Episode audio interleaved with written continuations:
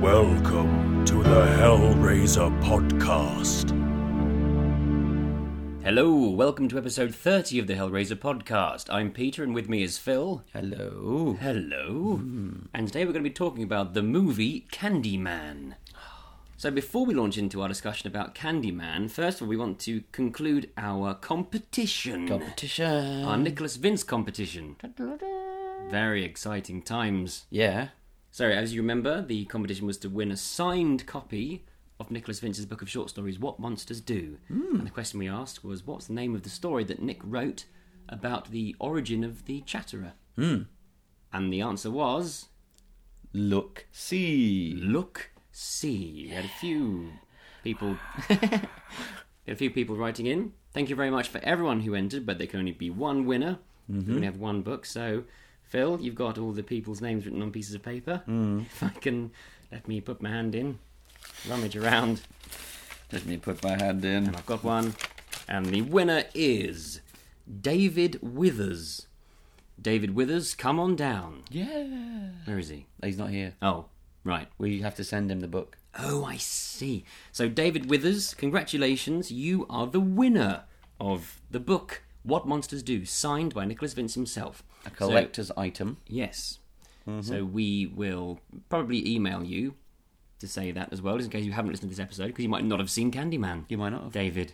Hopefully, you have, because we like you, David. You just won Mm. a competition. Yeah, well done. So if you do hear this before you get our email, send us an email with your address and we will send you the book. So well done, David, and well done. Thanks to everyone else who entered. We'll do more competitions as we go along. And uh, marvellous. So let's talk about Candyman. Magic. I am the writing on the wall, the whisper in the classroom. Without these things, I am nothing. So now I must shed innocent blood. Come with me. From the year 1992. Yeah. And why are we talking about this film, Phil? Um, because it's based on a, a story by Clive Barker. Yes, it is. No less. And not only that, I do believe this is the first feature film based on one of his stories that he didn't direct. If that makes sense. Makes sense. I think there was a TV film or a TV an episode of a TV show. I think it was Tales of the Unexpected that was based on The Yattering and Jack, Ah. which is a short story from the Books of Blood. But this film is based on a story called The Forbidden, also Hmm. from the Books of Blood. Actually, it was Tales from the Dark Side, not Tales of the Unexpected. Oh, sorry. right. There was a TV show called Tales from the Dark Side, and one of the episodes in 1987, I think, same year as Hellraiser, Okay. was uh, based on the Yattering and Jack, which is a brilliant story. That one's really good. But we're not here to talk about that. Not not this time. No, we're talking about Candyman. Candyman. So in terms of Clive Barker, you've had he's done Hellraiser and Hellraiser Two, and of course before that there was Underworld, aka Transmutations and mate. Rawhead Rex. Don't, don't speak about that. I'm going to talk about his films because we're going to be going through all of his films at some point or other. Yeah. So Underworld, Rawhead Rex, then he did Hellraiser, Hellraiser 2, and then the same year, Hellraiser 3 and Candyman came out. Mm. I missed out Nightbreed, but he did that as well. as you know. Good grief, man. Anyway, here we are in 1992, and there are two horror films coming out. One's called Hellraiser 3. It sounds interesting. I like the sound of it. Maybe we should check that one out at some point. Yeah, I think we will. And the other one is called Candyman. Which one would you go and see? Well, I'd look at the trailers first. All right. I quite like the first two Hellraiser films. I'll probably go and see Hellraiser 3. Yeah, I'd go and see that one too. Yeah. But I'd also, after I'd seen that I one, might see them would then both, go, you know. I, I fancy a look at this Candyman. What's it all about? Hmm. Well, I'll tell you. Right. It's based on an urban legend created for the film. Whereas if you say the name Candyman in the mirror five times, a man with a hook for a hand will turn up behind you and kill you. No. Yeah. So, very similar to the Bloody Mary. I think Urban the same. legend. so this is a podcast about the film, but we are going to be talking about the short story "The Forbidden" as well. So here is your spoiler warning for the film and the story. Mm. So if you haven't read the story and don't want it to be ruined, then pause this, go and read it. It's very good, and come back. And if you haven't seen the film, you probably aren't listening to this episode. But if you have, then everything's groovy. So, the story from the Books of Blood is about a young lady called Helen who is investigating graffiti in urban environments to write a thesis for her university. So shall we? Shall we say as you go through Yeah, how it differs in the film? we shall do that. That's very good. So, and in the film, Candyman.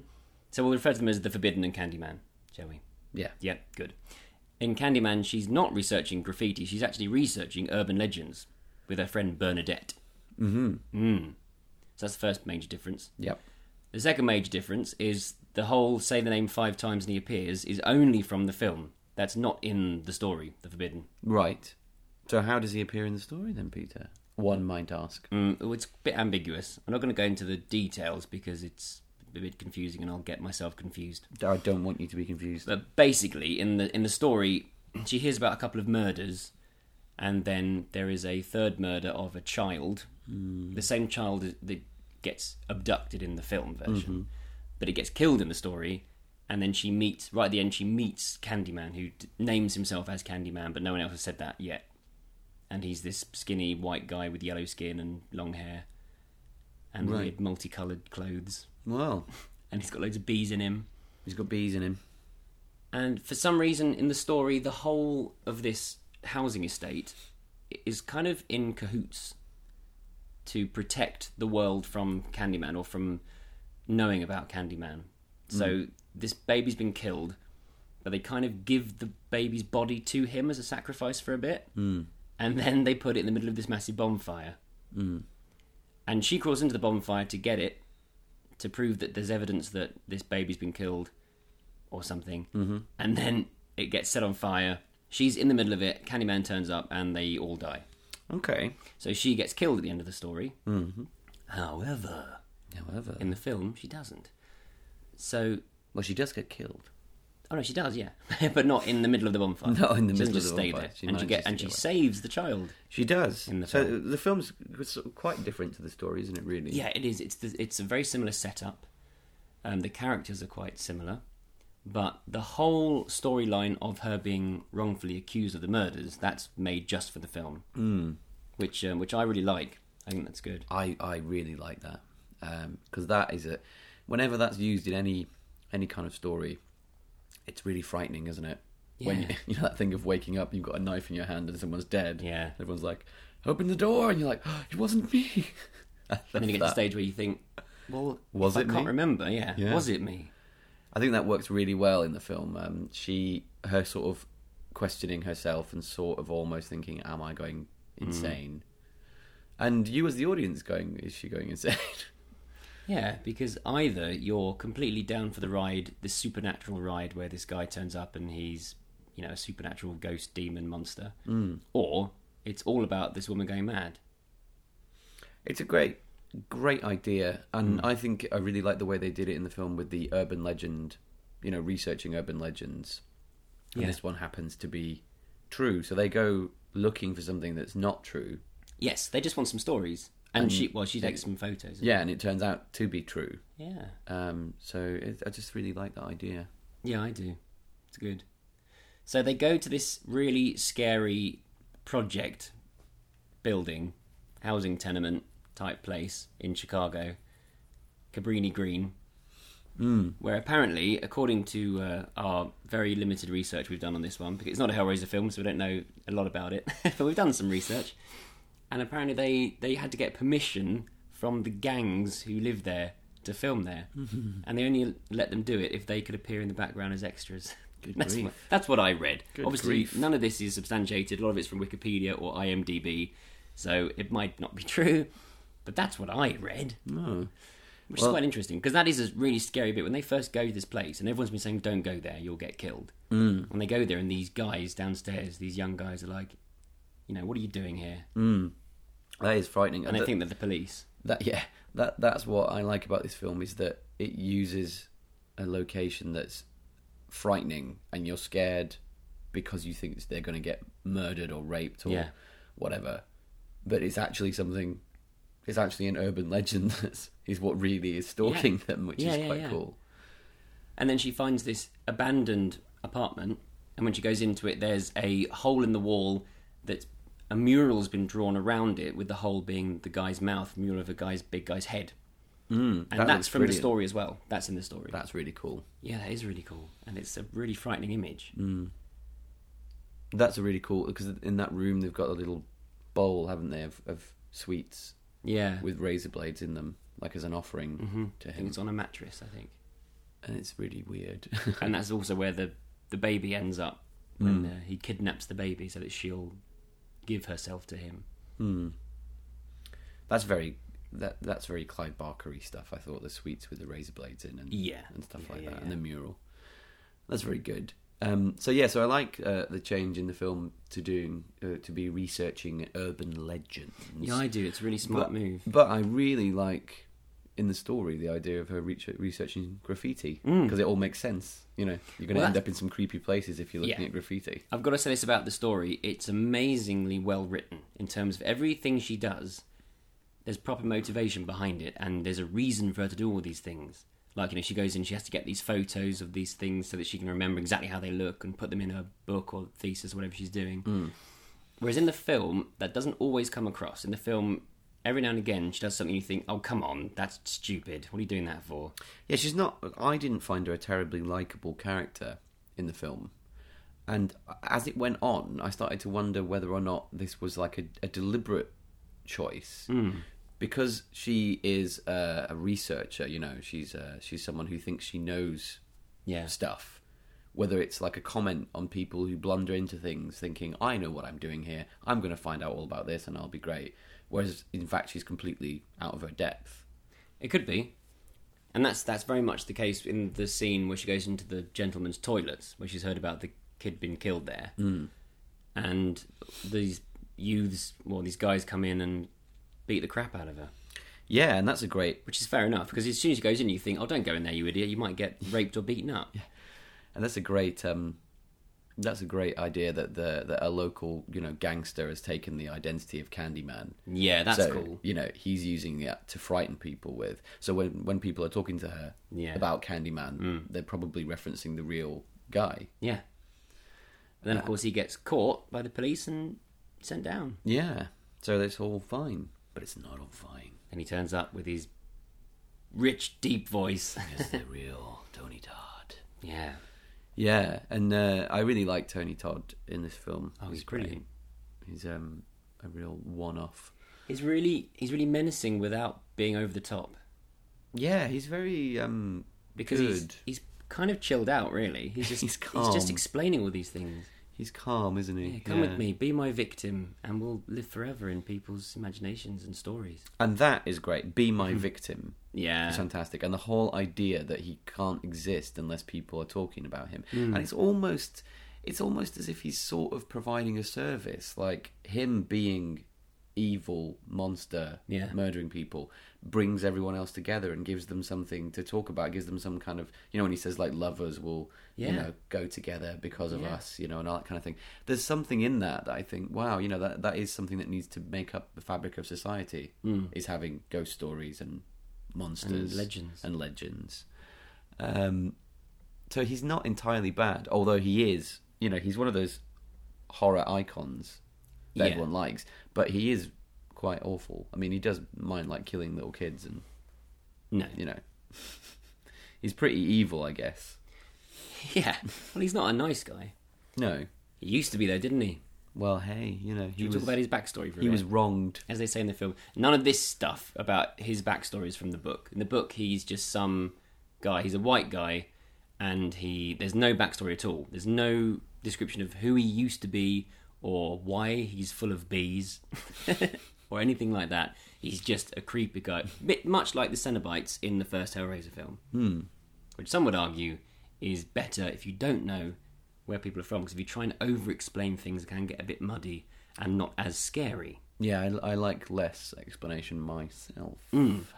And in the film, you go you have the whole story of him being the son of a slave, and he was given a good education. And he was a wonderful artist, but then he had a commission to paint this woman, this young girl, virginal girl, fell in love with her, got her pregnant, and she was a white girl, and he was a black guy, and this was not on in the whenever it was the 1800s, I think. They Uh, said. yes was it i think something like that?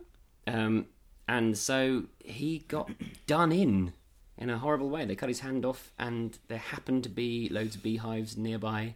They stole honey, smeared him with honey, and he was stung to death.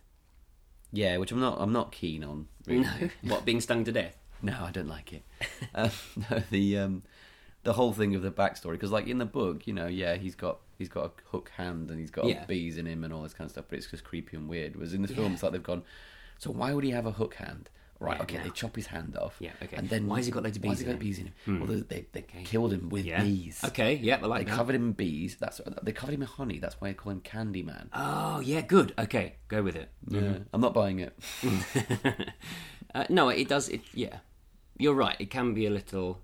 It's not. It's not like you're going You to don't jump out of have your to- chair and have go, to explain "Oh these God, that's awful." But no, no, no, no. It's. Um, I don't think it's necessary, to be honest. But also, I mean, the good thing is when we hear that story, it's the other, the research guy, the other professor who's a complete dick. it's him sort of going, Well, I know this story, let me tell you all about it. And he's basically doing the story as an urban legend story. So Yes. it might not be true, you know. it might not be true. But then they they tie it all together with the murals. That Well, are they in do, the yeah. thing of him, the paintings, And it kind of implies that Helen looks like the woman that he loved. yeah, that kind of Helen might be the the spirit of the woman. that he loved. That's what I got from it.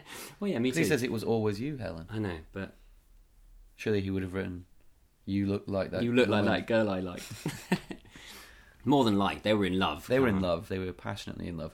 So in the beginning, Candyman was uh, a nice chap Yeah, who was he was wronged, um, but oh, this yeah, is, that's where I was going with this. And now he's a and now he's like an- homicidal a total swine, you know. And he keeps going. I have to, you know, I have to carry on. Otherwise, you know, people have to talk about me. Otherwise, I can't exist. I'm yeah. like, well, why, why do you need to exist? I mean, we did, we discussed Hey, it we all just a want minute to ago, and we exist. were like, you know, maybe it's providing a service for society, but at the same time, give it a rest. Stop killing people, It's man. just a bit much. but I, I I do enjoy this film. I have to say. I yeah, like it. me too. I It is- like it its is a slow good, it's- pace. It's, a good film. Um, it doesn't sort of put loads of shocks right up front. It builds up. It builds up. I like the way it's filmed. I like the cinematography a lot. I think some of the shots in it are great, and I really like the music, Yeah, Wow. me too. and I like the acting. Sorry, guys, I'm mentioning you last, but I think I think everyone No, in it the is film good. is really good. Um, the sort of central core of characters I found quite annoying, but I kind of felt like I was supposed to. Yeah, it was good. And Virginia Madsen, who plays Helen, Hmm. she's very good in it. She's very believable, and um, Yeah. she's got a lot to go through in this film. She yeah, does it Just well. a little. Yeah, What do you think about it, Peter? yeah. and I agree. I I really I like the film. I think it's it's very good.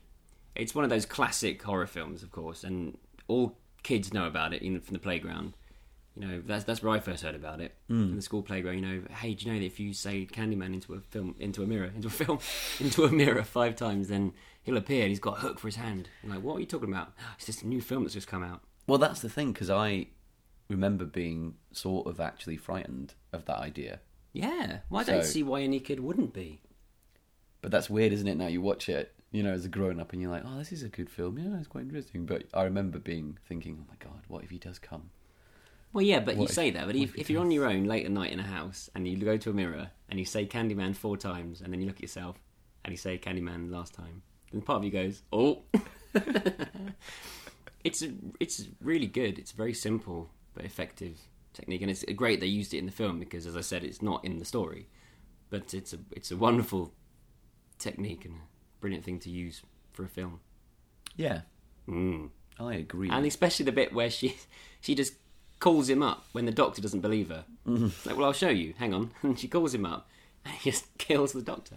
I mean, that's She good goes, because "Ah, oops, by that point, you kind of think nothing's going to happen this Mm. time because she's sort of strapped into a chair with the doctor on her own in a room. Yeah. But he just keeps putting her in a situation where it looks like she's murdered loads of people, which is awful. You know, she's being framed by something that doesn't exist. well, that's kind of why he's doing it, though, isn't it? Because he wants her to be famous. He wants her to be Yeah, well known. absolutely. they'll never forget about you. Yeah.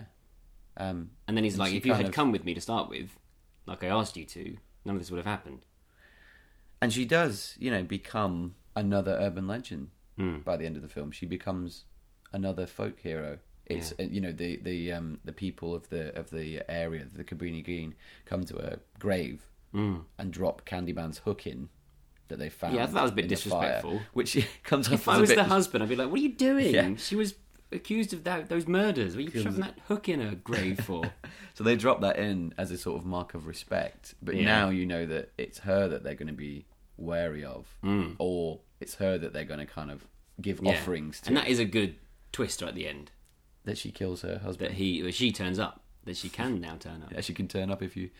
You say- say Helen into a mirror. So he sort of uh, her husband shacks up with this student, doesn't he? Yeah. And that's we were both quite shocked by her just wandering around with Oh, at her the end. boobs out. Yeah, For she's no got this- reason. This very tight top on with e- exceedingly pert nipples, and she just—it's quite exploited, exploitative. It's, it's just strange, isn't it? It's It just is bizarre weird. that it's, it's in there for no sort of reason. because there's some slight nudity earlier in the film Hmm. with Virginia Madsen. And when I was a young boy, I remember watching it going, ooh, ooh. Oh. But then at the end, there's just this girl walking around with basically her boobs out. Yeah. Um, so that was a bit weird, but it is weird, and, and did, that did take us out of the film, actually, unfortunately. We both went, um, is that necessary? although I can't remember what it was like when I first watched it because it's good. It's a good distraction in a way because you're like, oh my god, wow, look at her, She's- and then suddenly I guess so. Virginia Madison Manson turns up and, and murders him. Maybe, yeah, Maybe that's that was why maybe they it did was thought of all along. Ah. Um, Maybe that's why she's so cross in that scene because they made her. they made Yeah. her very prominent. um, Dear me. Yeah, I wasn't sure if that was necessary. mm, no, I wasn't. I wasn't totally No. taken on that one. But as you said, most of it is very well shot, especially all the aerial shots. Yeah, they they really took time. Really there's loads of um, stylised. great bits. You know, there's a bit like where she's walking through the car park and her friend's car sort of comes down the ramp behind her, then alongside of her, then down the other ramp Hmm. Yeah. as the car as the camera moves along, dollies along, and I just thought they've taken some time to think about this. You know, Yeah. it's very good. No, it's it's a very well made film, and the guy that made it is an English guy. He wrote and directed it, and he's they set it in America in Chicago, because I think partly because the film had American money behind it, and also because you know it would get a wider audience and more people in, in America are going to go and see, it, and that's the biggest you know Western film market, so it made sense. Absolutely. But they weren't sure, I think, to start with, whether he'd be able to do a good screenplay or not because he's an English guy. but he's quoted on Clive Barker's website saying something, well, one of his quotes that's been put on the website saying something like, It doesn't matter where you're from or how you have to have the characters speak. What matters is the story and the characters and what they're saying, and you can research how people speak easily, True. which is true. Absolutely If true. you've got a good story and good characters, then you can get someone else to find out how people talk in Caprini Green. They say hi instead of hello. They do. There you go. It's easy. They call the police the 5 0. Here are your notes for today. Yeah, it's um yeah, it's very interesting, very good. And I also like how Candyman is actually introduced. You know, he's not he's not kind of appear, you know, in a big cloud of smoke or anything like that. Yeah. He just walks over to her. yeah, And really it's- slowly. It's really well done. It's it's it's just really like you know he and he's sort of seeing well I, I was compelled to come. Hmm. Mm. You've and he's kind of saying you've put me in this position because you've got rid of all my flock, yeah. my congregation. Hmm. People believed in me, and now you have got this guy arrested who was pretending to be me. Therefore, the threat is gone, And they all think and they all it think was just brilliant. him. It's just him. So she kind of digs her own grave basically Yeah. by meddling again by meddling in something that she's not supposed to. So even though she has said Candyman in the mirror five times, if she hadn't got that guy arrested, do you think he might have left her alone? He may have done. Or he may have used her as another example of his power to keep it going. But anyway, he was she was doomed b- from the point that she got rid of that guy, I think. Yeah. Definitely. No, yeah, yeah, absolutely. And on that subject, going back a bit to the the toilet where she gets beaten up by the guys, the story why she goes in there is really horrible of this young mentally retarded guy who went into the this loo because his mum was doing some shopping and she was busy and just got messed up by a guy with a hook and his genitals cut off and shoved down a toilet. Yeah. It's horrible. Yeah. It is horrible. and they show that you know they show the scene not to to show it happening but they show a flashback to this poor guy on the floor clutching his groin and then the next cubicle blood everywhere Yeah, they've got it all in this film. They've got a poor dog that gets his head chopped off, and oh, it's uh, it's, it's a little, it's, quite slow paced. But when it when stuff happens, it's quite. Ooh. yeah it is quite gruesome in places There's some really good um, blood effects in it as well. I noticed, Yeah, like when um, kind he- of blood mist, yes um, when which is great. when Candyman is killing people yeah Yeah. I agree it's, it's really good It's really- and really didn't- in the credits it says Bob Keane was involved in the special Bob effects Keane, yeah, of course of Hellraiser fame Hellraiser, and Hellraiser 2 infamy. Yes. and that was good. Yeah, good gore. Good gore, man. good gore. And there's some images in it that really stick in my mind, like um, where she's strapped to the bed in hospital, and Candyman kind of floats down towards her horizontally. Yeah. And you look at it, and it, it looks, you know, it looks fine. The effect looks okay, but that really has stuck in my head all these years. Hmm. When I think about Candyman, that's one of the images that sticks in my brain, and I think, oh, that's that bit where he's kind of floating towards her, a bit like Nosferatu, with his Hmm. hands kind of waving in front of him. Yeah. Um, it's really cool. And of course, the torso missing and full of bees is quite an iconic Of course. image. of course, the old torso missing and full of bees gag. I remember that one. Yes. Because, yeah, the, the costume, I was, I was saying to Peter before, is, is not what I would have expected. Well, his big coat. He's got a big, you know, big fluffy coat. Mm-hmm. um, doesn't sort of look the way that you'd think. No. Uh, but it works. It looks good. Looks cool. Yeah, it does. And his hand, the hook hand, is all wet and weird. Yeah. And it's got, like, nails. They're sort of, Yeah. The hook's sort of been wedged into the stump. Yeah, so it doesn't come out. Yeah. Because there's no point trying to kill someone, then your hook getting stuck in them, is there? Well, I wouldn't know. Well, I'm telling you. Right, right. And apparently, speaking of bees, Virginia Madsen is allergic to bees mm. Hmm. or bee stings.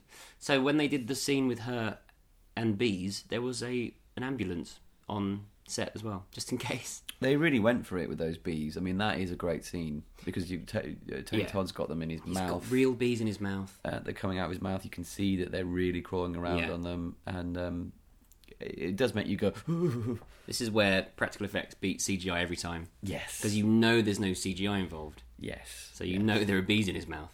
In fact, I think every single time I've seen computerized bees in a film, it's been rubbish. Bees specifically. Mm. I'm thinking of examples now. I'm not going to name and shame them all, The Wicker Man remake. but there's some films that have got CGI bees and they're rubbish. not the bees. um, but also, apparently, according to IMDb, again, so this might not be true, ladies and gentlemen, but they made sure they had special bees that were only 12 hours old Hmm. because that is the age where they look adult, but they haven't got their full stings yet. So that's essentially if they're in your mouth. Yeah, or you're covered in them and you're allergic to them. So every every bee, they were like, "How old are you?" And he's like, uh, 12. Are you? 13? Ah. Oh, sorry, mate. No filming for you today. So, yeah, it was quite dangerous for her. Um, the music as well, I think, Oh, yeah, Philip deserves a Glass. special mention. Glass did the music. and he he felt betrayed apparently. Um, Yeah. because he composed this really gothic soundtrack for what he thought was going to be a bit of an indie Yeah, low quirky budget. film, Yeah. and then he thought it was a bit Hollywood slashery slick. So um, he didn't let them release the recording, did he? For years and years. No, you can get it, I think, now. Yeah, and it is good. It's good music. It's his you know, typical Philip Glass minimalistic organs and voices. I think it's Piano. really good. It really sets up the scene. Yeah, like it's when the great. film begins, there's a brilliant aerial shot Mm. of streets, Yeah, and it's the title comes up, Candyman, and the music's sort of like, and it's just it's a really it really sets its stall out straight away and just goes right. This film is going to be pretty crazy, and you're going to enjoy it, or else. yeah. Or else a man with a hook's going to get you, chop your bits off and put them in the toilet. Oh. So Tony Todd then. This was the first thing I ever saw him in, Hmm. and he became a horror icon immediately when this film came out. Which, He is- And we haven't said this. This film did really well. Oh, it did. It was, very critically well, received. and did really well at the box office as well. Yeah, So all in all, it's a complete success story. it is. It had two sequels. Ugh. Have you seen? I haven't actually seen them. I have. I will watch them. Yeah, Very I'd like soon. to watch them again though. Okay, I we'll just watch remember them kind of thinking, hmm, yeah. Yeah. And apparently, again, according to Wikipedia, Clive Barker apparently at one point was planning a fourth film, which would be a Candyman Hellraiser franchise Hmm, I heard that. mashup. I heard that a long time ago. Candyman meeting Pinhead. What maybe. an awful idea. I'm sorry, Clive. But they might still do a fourth film. I think it'd be good Fourth if they did a Candyman fourth film. one. It'd Yeah. be great if they could get Clive more involved in it. Yeah, because we haven't said this. He was involved in this one, but only as the executive producer. Mm. So apparently he did swap story ideas and bits and pieces to do with the film with the writer and director, mm. who we haven't said his name yet. His name is Bernard Rose, mm. and he did a bloody good job. Excellent. But I think he and Clive Barker were talking about the story and what should happen and this and that. But when they came to film it, I don't think he was very involved at all. Clive Barker, this is. I don't think Clive was very involved. But he, he does like it. He's gone on record saying he thinks the film is really good. Yeah. Hmm. Yeah, yeah, so he should. It's a, it's a very good story, very good film. It's much better than a couple of the other adaptations of his stories that were done m- more recently, Absolutely. which we'll get to at some point. Mm, we will we will do all of these films, these um, Yeah, Clive Barker films. because there aren't many, really, No, so it won't take long. absolutely.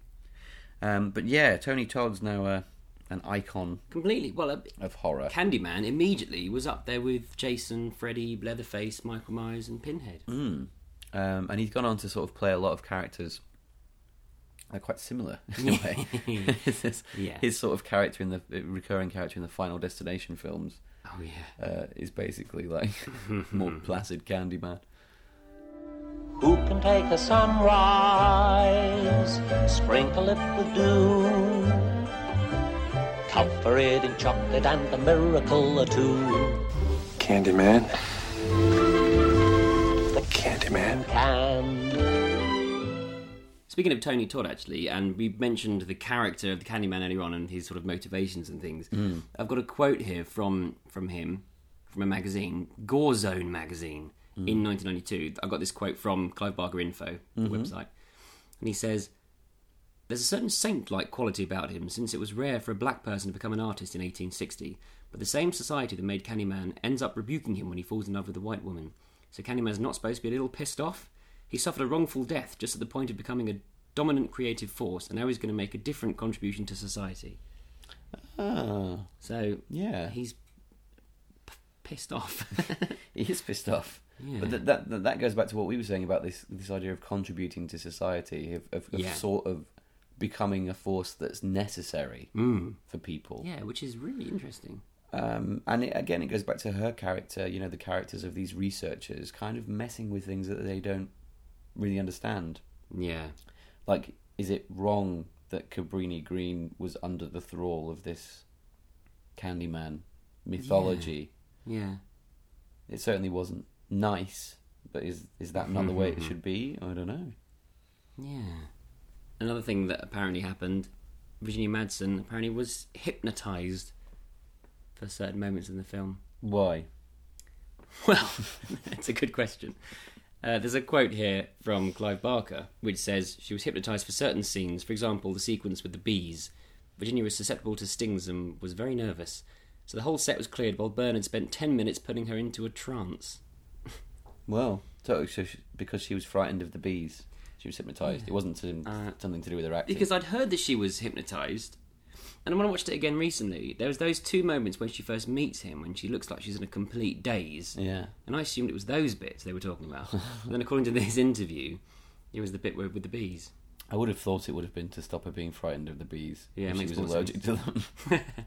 Yeah, Um, but that's, I mean, that's very interesting. I, I like the Uh, but kind good of way for that. her though. It's really jumping in there. Oh God, yeah, I, I'd be terrified if I, if I was allergic to bees. I, would- Hmm. that scene would be awful. I don't think I've ever been stung by bees, so I might be allergic to them. I don't know. Oh, it's not nice. It's Hmm. not nice. Look forward to it, Yeah, unless I'm allergic, then I might die. Carry on. What were you going I to say? was Sorry. going to say, I like the thing of um, that Candyman kind of romances her. That when Yeah. he turns up, she's kind of in a daze, and she's like, "I need to go," and he's sort of going, "Be my victim," you Mm. know. He's he's kind of seducing her, He is. and, and and and what he's offering isn't that bad. Where he's saying like, you know, you can be immortal. You can be a creature that exists in people's dreams, that exists in whispers. Yeah, but she will be dead though.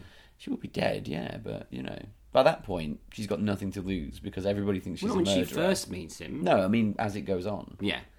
he basically Especially when puts her in a after- position where she c- can't refuse. After Bernadette gets killed, especially because there's no getting round that.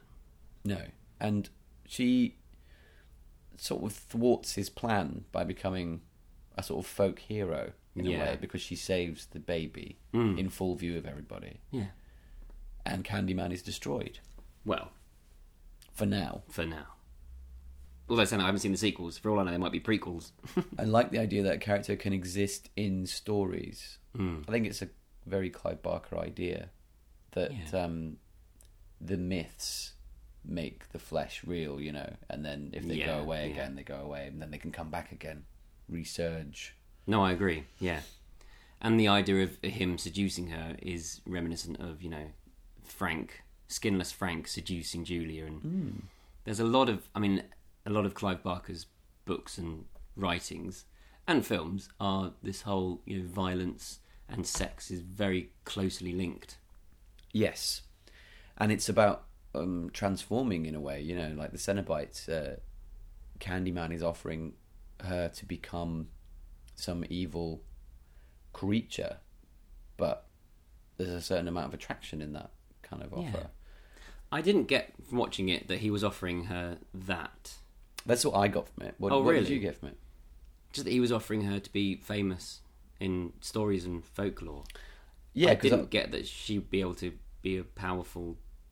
Oh, that's what I got from Demon it. lady. Because he kept sort of saying like me and you together. You know, you we you know, and I understand. But like that. I've said before, I I'm really dense when it comes to getting things in film. because she's then become this monster through Because for me, it was a big surprise twist at the end when she turns up.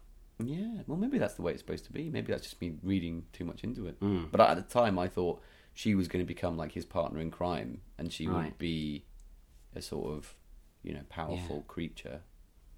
When did you first see the film then? I can't remember When you were a kid? when I was little. Yeah, Yeah. it was a long time ago, and I remember being quite frightened of it. yes. But I remember particularly being frightened of the locations. Actually, I think it was very clever. the The tenement buildings, the corridors were covered in graffiti, and the dark places, and the toilet where she goes. Yeah. I thought they were all really scary because I think those kind of places are scary in real life because there is something to be scared of of getting mugged or murdered or whatever. Yeah. So that takes it out of this. Oh, you're in a haunted house. It puts it in a place where we all go Yeah. in the urban I think so. sprawl. I don't think I was very scared of it when I was a kid, but then again, I was I didn't get scared of much when I was a kid. I watched a lot of horror films, and I just watched them for either violence or nudity. You got a bit of both in this. So I you did were, get a bit. You I, were I- happy. I think I was quite. I, mean, I remember watching it the first time, thinking how much she looked like Gillian Anderson to me, She does- and I was a she does massive look X Files fan at the yeah. time because it'd been on for a, a year or two, probably by the time I watched it. And so there was the bit where she gets naked in the bath, and I was like, I think this is as close to seeing Gillian Anderson naked as I'm going to get. And I remember thinking that I must have been about twelve. Crumbs, crumbs. But that's how my brain worked back in those days. And then all of a sudden there was some violence. I went, yeah. so I wasn't. I don't think I was scared. I, I didn't get scared very much, which is, I mean, says a lot about me, I guess. Well, it's weird because I, when I was younger, used to get extremely scared of horror films, but I couldn't stop watching them. Hmm. Mm. And then now I don't get scared at all, but I love them. The only- I've always loved them. The only films that really scared me and gave me nightmares were Nightmare on Elm Street, the first one, and An American Werewolf in London. Hmm. Which I still, I still find both of those films scary to this day. I used to have really vivid nightmares about these films, Hmm. and I remember walking back from like a friend's house watching them secretly. Yeah. And, and, and looking over my shoulder and, and going, Well, you "God." said before that's how you first watched Hellraiser. Yeah. And a friend's house. Yeah. It was always around a friend's house watching all these films because my parents wouldn't let us watch them. Um, and I used to terrify myself with them. I wasn't allowed to watch them either. I just found them. I remember my mum coming into the lounge once and watching me. I'd found a video of Poltergeist. I was watching it and she turned it off. so of course I had to watch it Yeah. the next time she was not in. I kind of miss being so frightened because it's like I you're s- so I- engaged. There are some films with that the frighten film. me now. Yeah, I mean, I'm, I'm still. I, I can't think of any off the top of my head. Or Paranormal Activity really got me, Oh, that did actually. Yeah. and it gets me every time I watch it. That was, I feel I feel really silly being frightened by that film because it's just, No way. If it's you if you so- watch it late at night with all the lights off, on your own preferably, and wearing headphones so you can hear all the. And you get a sound mate to design. slam a door in And you the get a house. mate to slam the door, and there's a demon in the room. then it's really. No, I've done it before, and I've really scared myself. Yeah. I think well, I think I'm always more frightened by films where um, it's a ghost or it's some unseen force rather than it is a person. Yeah. Like that frightens Yeah. me more than Candyman, you know, because you're like, well, he's a thing. Yeah, Even though you can appear And anywhere, films- you can run away from him. yeah. And the beauty of the Paranormal Activity films is, you know, they're they're set in your house, wherever you live. These Absolutely. things could happen to you. Absolutely. But anyway, sorry, Candyman. Then Yeah. Well, it got me, made me scared. it was good. It's a very good film. Yeah, and I'm sure you've all seen it because it was it's one of these very popular classic horror films, and um and it's good. It's but good- it's a good time. It's a it's it's quite a sort of cerebral film in a way. It's not it's not a slasher film, I wouldn't say, because it's not Hmm. It's often described Mm. as a slasher film. Exactly, but it's not like a massive body count. It's not like loads of people are getting killed all No. the time in it. And, and it's about the whole film is about ideas and stories and urban legends and myths and things Yeah. that are may or may not be real. And someone sort of slowly sliding into madness. Yeah. So it's not what I would consider a slasher film. It's not like Jason, who's just going No, from no, one no. room to another murdering people. No, no, it's not. It's got a lot more to say. And that's good. Very well, good. sometimes slasher films are good, you know. Yeah, I, Depends like, what I, you- I really depends like slasher what you want. films. Big fan of slasher films. Depends what you want. Depends what you're after. Hmm. One thing I want to say before we go is I'm cross Oh no. because the Candyman DVD, the collector's edition, has a commentary and loads of special features and some making ofs and all this bits and pieces, and I don't own that. Oh. And I knew that we were going to do Candyman for the for the show for the podcast, Hmm. so I bought the Blu-ray, yeah. thinking it would have all these special features on it as well. The UK Blu-ray release of Candyman has nothing on it. It's a completely vanilla release. It's got no special features, no commentary, no making ofs, nothing. Nothing. It looks nice. The film looks nice. But I was I wasn't very happy when that turned up. It just well, they they need to realise that Blu-ray is the way forward. But you can get more information on a Blu-ray disc than a DVD. So why It's just can't they laziness, Shove it isn't it? all on there. Laziness. Laziness. So I'm talking to you, Blu-ray company, who put this film out. I'm not happy. Anyway, that's my little rant. Right, so I think that concludes our discussion about Candyman. Hmm. Thank you all for listening. Thank you. And just to remind you all, we have a Twitter account at HellraiserCast. We have a website, hellraiserpodcast.com. There's an email address, hellraiserpodcast at hotmail.co.uk.